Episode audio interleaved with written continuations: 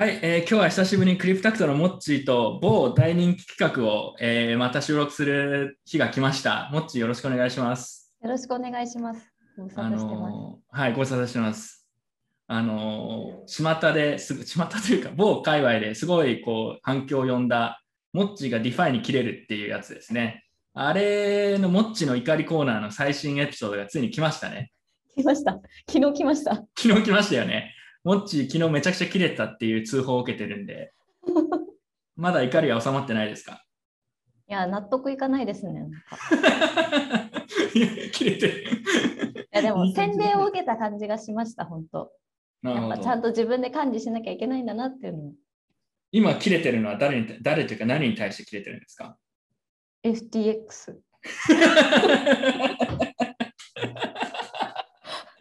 昨日、まあ、昨日、今日撮影してるのが11月の10、今日 7, 7かな ?7 日なんですけど、16日、昨日にですね、日本の FTX ユーザーがなんかいきなりこうアクセスできなくなるみたいなのがあったんですよね。はい、で、モッチ以外も結構ツイッターでみんなこうね、焦って引き出ししようとしたりとか、結構切れてるみたいな人いたんですけど、モッチも実は裏で被害に遭ってぶち切れたという本当なんですよ。なんか普通に打ち合わせしてて会社で、はいはい、そしたらなんか急に Slack であれなんか日本人 FTX 入れないっぽいよみたいな 来て。でもなんかなんかのミスかもねみたいなエンジニアも言ってたんですけど待て待てと思って。なんか私その前日にちょうど東さんにも話してたんですけどホーリーっていうのを まあちょっとホーリーってなんだよってのは置いときながら、ありましたね。はい、ホーリーを買ってたんですよ。で、はい、ちょっと忙しくなっちゃって、ホーリー買ってたことすっかり忘れてたんですけど、なんかふと見たらめちゃめちゃ上がってて、であなんかすごいあぶく銭があるって思って、なんかすごいテンション上がってたんですよ。で前日にねそのその事件の前日にちょうど。で東さんにもやばいホーリー来てましたみたいなでこれでせそう掃除機買いますみたいな。言ってましたおおすげえとか言ってやっぱ気絶してた方が良かったですねみたいな。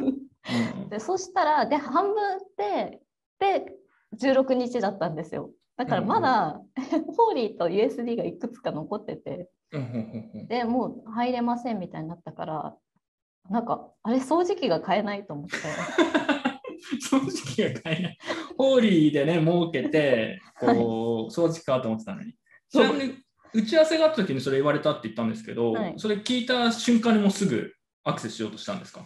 あ、そうです。え、てか、打ち合わせちょっと中止みたいになって。打ち合わせしてくださいよ、ちゃんと。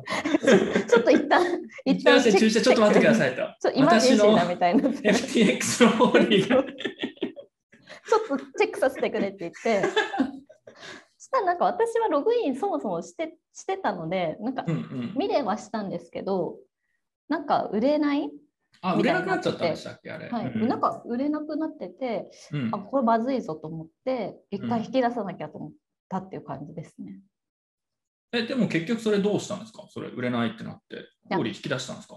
で結局ホーリーはでも引き出せなんか FTX のコインだから引き出せないなと思ってなんかちょっと残ってたビットコインとかをとりあえずどっかにのあのの逃がさなきゃと思って、ビットコインをあのビットフライヤーに送金したんですよね。はいはいはい、でその後なんかあの日本の IP アドレスだと入れないとかってうんちゃらかんちゃら言われたから、うん、VPN も契約してあそのために契約した。いやそうですよ。本当契約して入ってなんかドイツから入って入れるようになったから もうホーリー売ろうと思ってすぐこうホーリー売ったらなんかそのホーリー売れなくてドイツから入ってるのにでなんでなんでなんでだみたいな。でもなんかポジションあるはずないなんでなんでみたいになってたらもうなんか横にアンミンも来てくれてなんかもう落ち着けみたいな。なんかまずポジションを確認しろとか言って言われて落ち着け。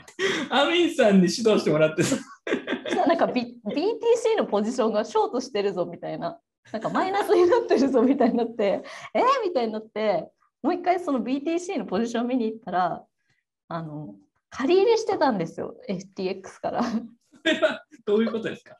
操作ミス？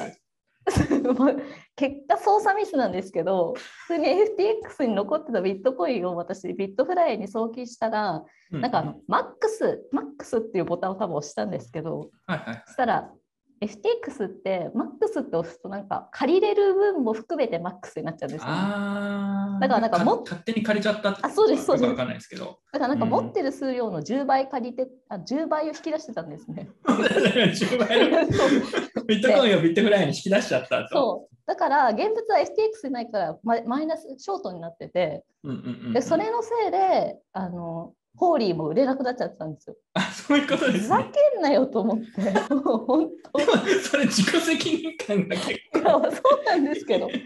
でもこの間にモッチーはガチ切れしてるわけですよね。え引き出す時に借りるとかあると思ってでもなんかその話ちょっとうっすら昔したことあったからあ絶対押してないみたいな私はそれやってないはずだって言いながらもでもなんかアミにもっちゃ落ち着けみたいなもうもうショートしてるぞみたいになってなんかそのなんかとりあえずそのショートポジションを あの解消してうんうんうんそしたらなんかホーリーも結局出たんで。え、そしたらビットフライからまた戻したんですか？いやいやいや、も戻せなくて、なんかその残ってる、えっと USD のポジションとホーリーのポジションで、そのえっと、ショートポジションを買い戻しして、なるほどね。で、残ってたホーリーを売って、あのもうなんか FTX、これ、あのなんか、なんかミスっぽいよみたいなことやってたから、まあ、いいかなとも思ったんですけど、結局、なんか、まずそんなミスをすることも嫌だし、なんかミスして結局やっぱ出せませんみたいにななるぐらいだったら一回どっかに置いときたいっていう気持ちがあったのでとりあえず全部出そうと思ってうんうん。えっとどうしたんだっけ？あそうだあのねリップルでリップルで 人類の絆にして、はい人類の絆にして、うんはい、ビットフライヤーに戻して無事あ FTX をしあの閉じたっていう感じです。じゃあもう FTX には何も入ってない。はい、もう完全にゼロになります。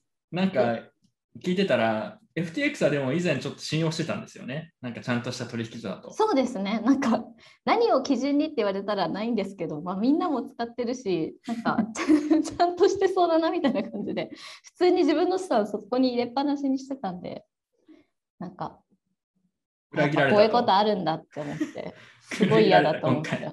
と。すごい嫌だ。信じてたのに裏切られたと。FTX に。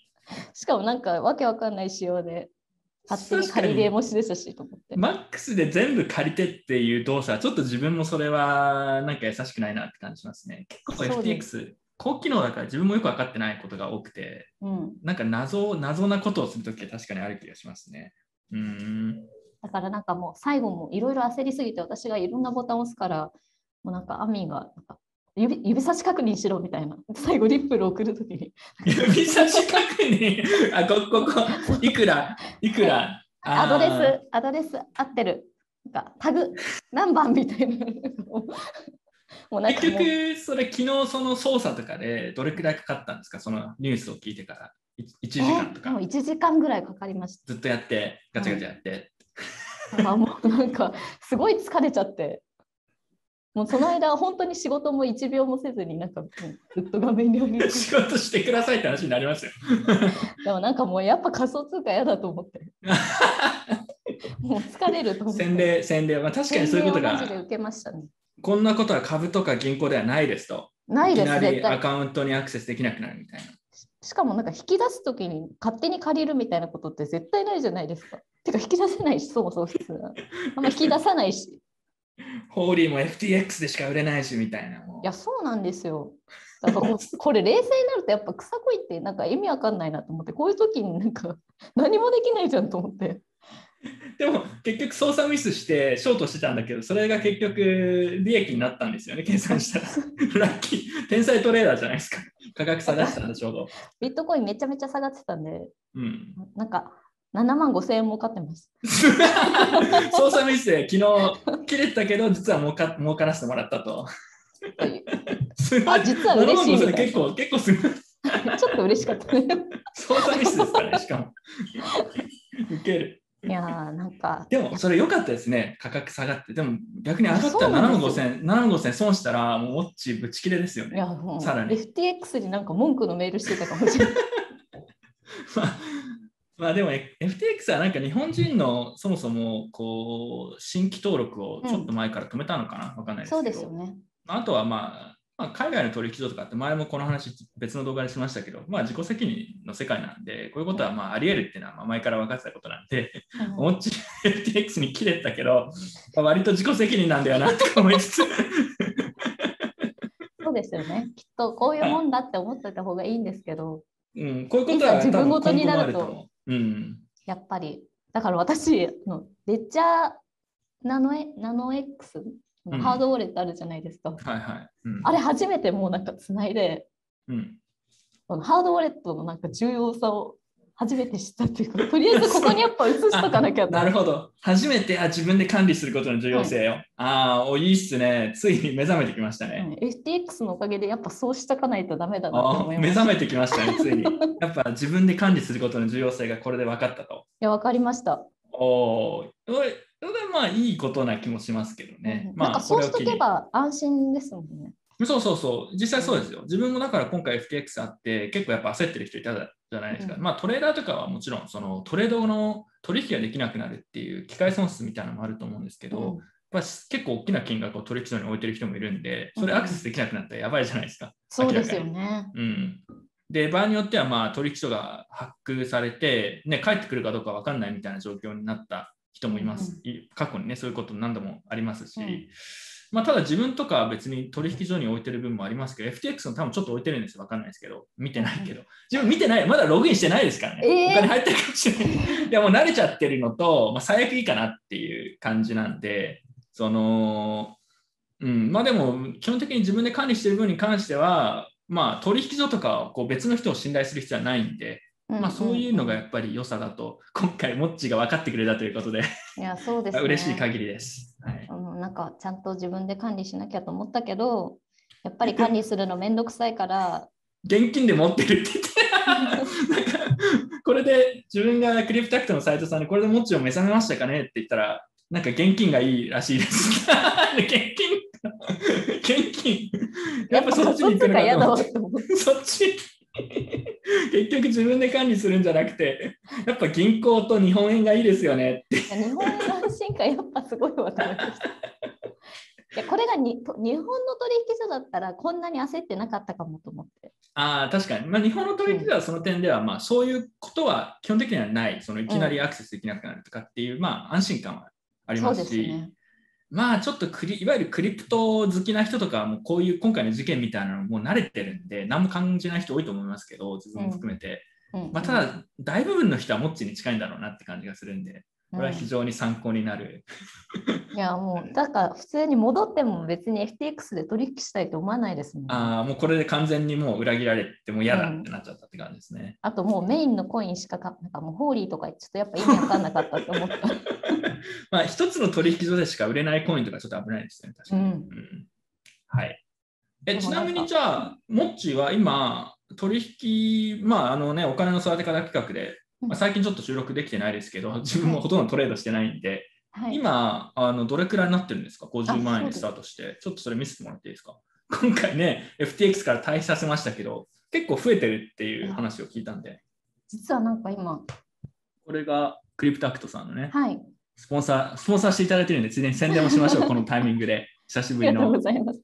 あの、取引履歴をアップするだけで、ご自身の損益が分かるサービスをやってます。あと、あの、このポートフォリオ機能っていうのもご用意してまして、うんうん。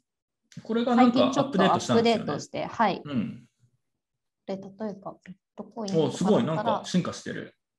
そうですね。これドロップダウンみたいな前なかったですよね。コインごとのなんかそのあ価格のチャートと、まあ、自分のポジション、なんかいつ買った、売ったっていうのがここでまあ。あ、明日で、これが自分が持ってたビットコインの枚数とポジション。ね、ああ、なるほどね。ちょっとここがまだ見にくいんですけど。なんかいいいいっすね。そしてやっぱこれ前来た機能で、例えば、もっちは2月に始めたときは、ポジション時価で言うと、ビットコイン、まあ、50万円近く持ってたのかな、一時期。そうですね。で、そこから減らしていったのが見えるって感じですね。これすごいいいっすね。もうなんか下がったんですよね、確か6月くらいに。で、モッチーがもう嫌だみたいな。もう嫌だ。もう現金にするみたいな。でもこう見るとやっぱりすごい。いいっすね。で、これ今、モッチーはいくらくらいになったんですか ?50 万円でスタートして大体年始。えっ、と、今、だから全部で言うと、これちょっと日本円入ってないんですけど、150、140万円ぐらいになってえそんな上がってんの？いや、そうなんですよ。私もちょっとな、なんで上がったのか、あまりあれなんですけど。なんで上がったのか、もはや見てない。もはや見てないのもあるんですけど、ホーリー？ホーリー？ホーリーは、でもホーリーは結構。あ、なんかでも画面も前よりかなり、なんか見やすくなってるというか、前、引き出しとかも見えるようになって。うん。そうですね、最近ちょっと自分自分自身がトレードしないのもあって、クリプタックさんの使えてない、ね、あんまり使ってなかったんですけど、でも、なんかかなり進歩しますね、ここら辺も。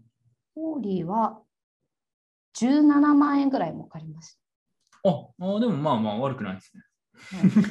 あとなんか STX のあの先物パーペチュアル無限先物、うん、無期限先物か、うんうんうん、をなんかちょこちょこやブームでやってた時があったんでそれでなんかちょっと儲かったのもあって、意外と育ってました、ね、もうすごいですね。だから年始から3倍弱くらいすでになってるとしたら結構。でもなんかこの相場だから当たり前だよっていう方がほとんどかもしれないんですけど。いやどうどうでしょうね。まあ人にもよると思いますけど。うん。でも3倍価格言ったら結構、うん、悪くない気がしますね。はい。はい、いや素晴らしいですね。しかもあの今日はこれとは全然違いますけど、モッチ NFT とかもやってそうですね。いや、だからちょっと年末になんか振り返り放送するの楽しみですね。今年、モッチーの資産はどこに座ったのかって。えだからちょっと地味になんか年末にかけて支出が多いんで嬉しい。嬉しいなと現実的すぎる。嬉しいと同時にやっぱ税金も結構払わなきゃいけないのかそうそう。そうだよね。そうですよね。まさにクリプタックスさん、はい、そういう税金計算のサービス提供して、そろそろ年末そういう話増えてきますもんね、ちょうど。そうですね。うん、問い合わせ増えてきてるんじゃないですか、そろそろ。これどうなるんですかみたいな。おかげさまですごいたくさん。はい。あと今年はやっぱ DeFi されてる方もすごい多くて、はいはいはいはい、その DeFi に関するお問い合わせもすごくいただいてるんですけど、はい。なんかデファイデファイに関して、なんかちょっと最近サービスをアップデートしたやつを出しましたよね。はい、えっと、12月15日に正式にリリースする予定なんですけど、 DeFi のあの履歴も読み込めるような、うん、サービスを提供予定ですので、ぜひまたご紹介させてください。はい、まあなんかその出るくらいの前後でそこら辺また斉藤さんにも来ていただいて、ねはい、あのまあ、自分も個人的にちょっと興味あるんですけど、DeFi とか NFT、あとは Proof of Stake のステーキングを結構やってる人が最近増えてるみたいな話があるんですけど、はいうん、その税金計算がね、結構あんま分かってない人とかも多いのと、そうですね。冷静に考えると、あとステーキングって結構こう税金的にはちょっとえぐえぐいっていうか、なんだろうな、あのずっと保有してたコインも含めてミックスして計算しなくちゃいけないんですよね、うん、とかもあって、ね、いろいろ落とし穴があるようなので、うん、えー、別にあのこれまあ宣伝というか告知ですけど、うん、クリプタックスのサイトさん、まあ、もっちも多分出ると思いますけどまた改めてあの、はい、税金についてあ聞く放送をやっていこうかなと思ってます。で年末、はい、結構やっぱこういうの増えるからね。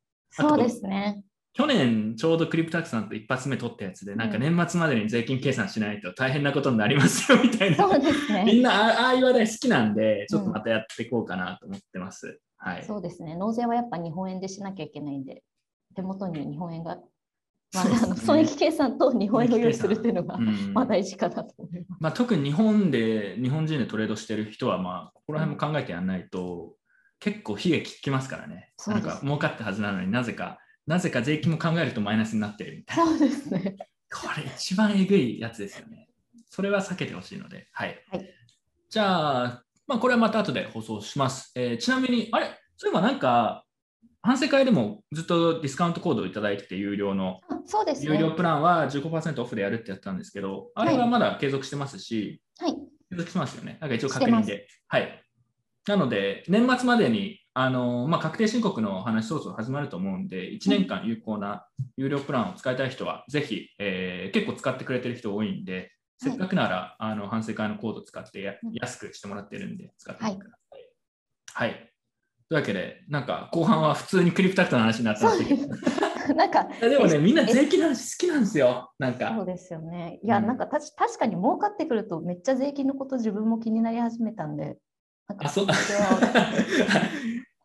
今回ね、気持ちが分かったと。ゴックス仕掛けた気持ちも分かったし、はい、税金、なんかこう、利益が出た時に税金どうなるんだろうっていう、こう、や、ちょっと計算しないとっていう不安みたいな。そうですね。うん、でもやっぱ、確かに、ボックス全然してないんですけど、ちょっとその恐怖を初めて味わえたのが。ああ、まあちょっとヒヤリ体験でしたね。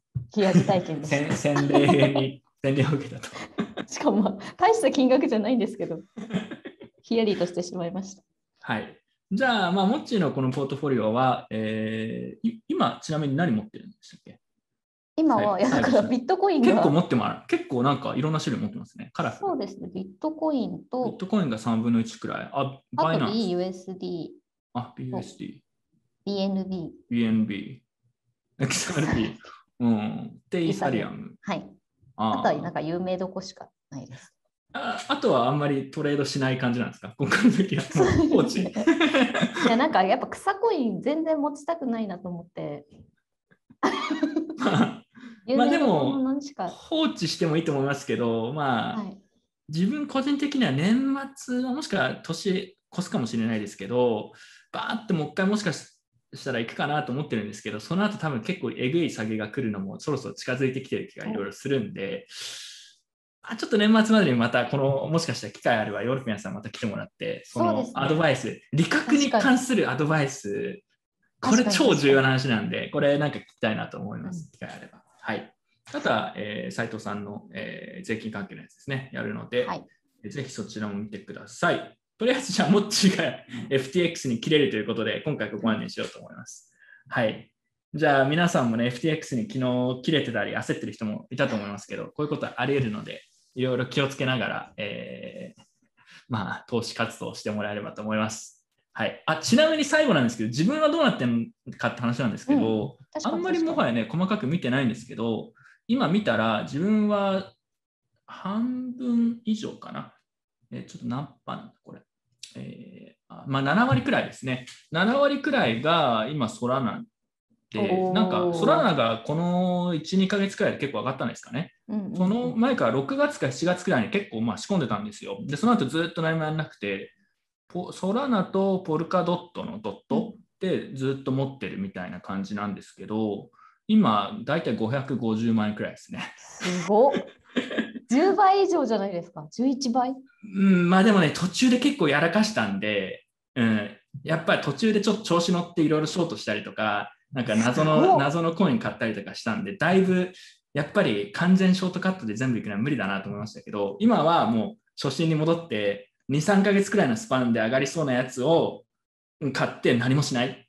で、ソラナとかポルカドットも、まあ、まだ、なんだろう、中期のうんトレンド的にはまあもうちょいいくかなみたいな個人的に思ってるんで、何もしない戦略でいます。もう、ジタバタしない うん。その戦略で個人的にはやってます。冷静に考えたらマジすごくないですか？いや、でももっと儲かってる人いますよ、絶対。うん、余裕で。本当仮想通貨、人をダメにしますよね。そこに切れてる。仮想通貨、人ダメにする切れ。働く人がいなくなっちゃうと思う。そうですね。これはまたちょっと別の話ですけど、あんまりこう、あとね、今日ちょっとこの撮影前にもちと話したんですけど、給付金とか言って、まあ、いろいろエアドロップみたいな、コインがもらえるみたいなスキームが流行ってて、それで運がいいと本当にね、一発で何百万円とか分のトークもらえたりとかね、するんで、まあ本当にまともに働く気がなくなるみたいな、結構良くないなと思ってます。しかも、今はなんかいいかもしれないですけど、まあ、調子に乗ってというか、こう、何でもかんでも、ラッキーでもいいですけど、トークなんかもらって、すごい高くなってるってなってますけど、これ続かないですからね。うん、うん、バブル期の今だからなんか価格が持ってるみたいなとこあるんで、うんうん、まあちょっと調子に乗らずに利確するんだったら利確とかした方がいいんだろうなと個人的には思いますけどね。なるほど、はい、まあでももっちももらえるのって欲しいですよね。欲しい。欲しい。結局みたいな。結局ビッグウェーブに乗りたい、ダメだ、人をダメにするっていうのが自分も欲しいっていうそ。そこがさすがだなって感じはしますけど、ね、もらってないからなんかダメだ、ダメになるとか言いながら。もらってないから、もらってたらこれは人生豊かにしますね。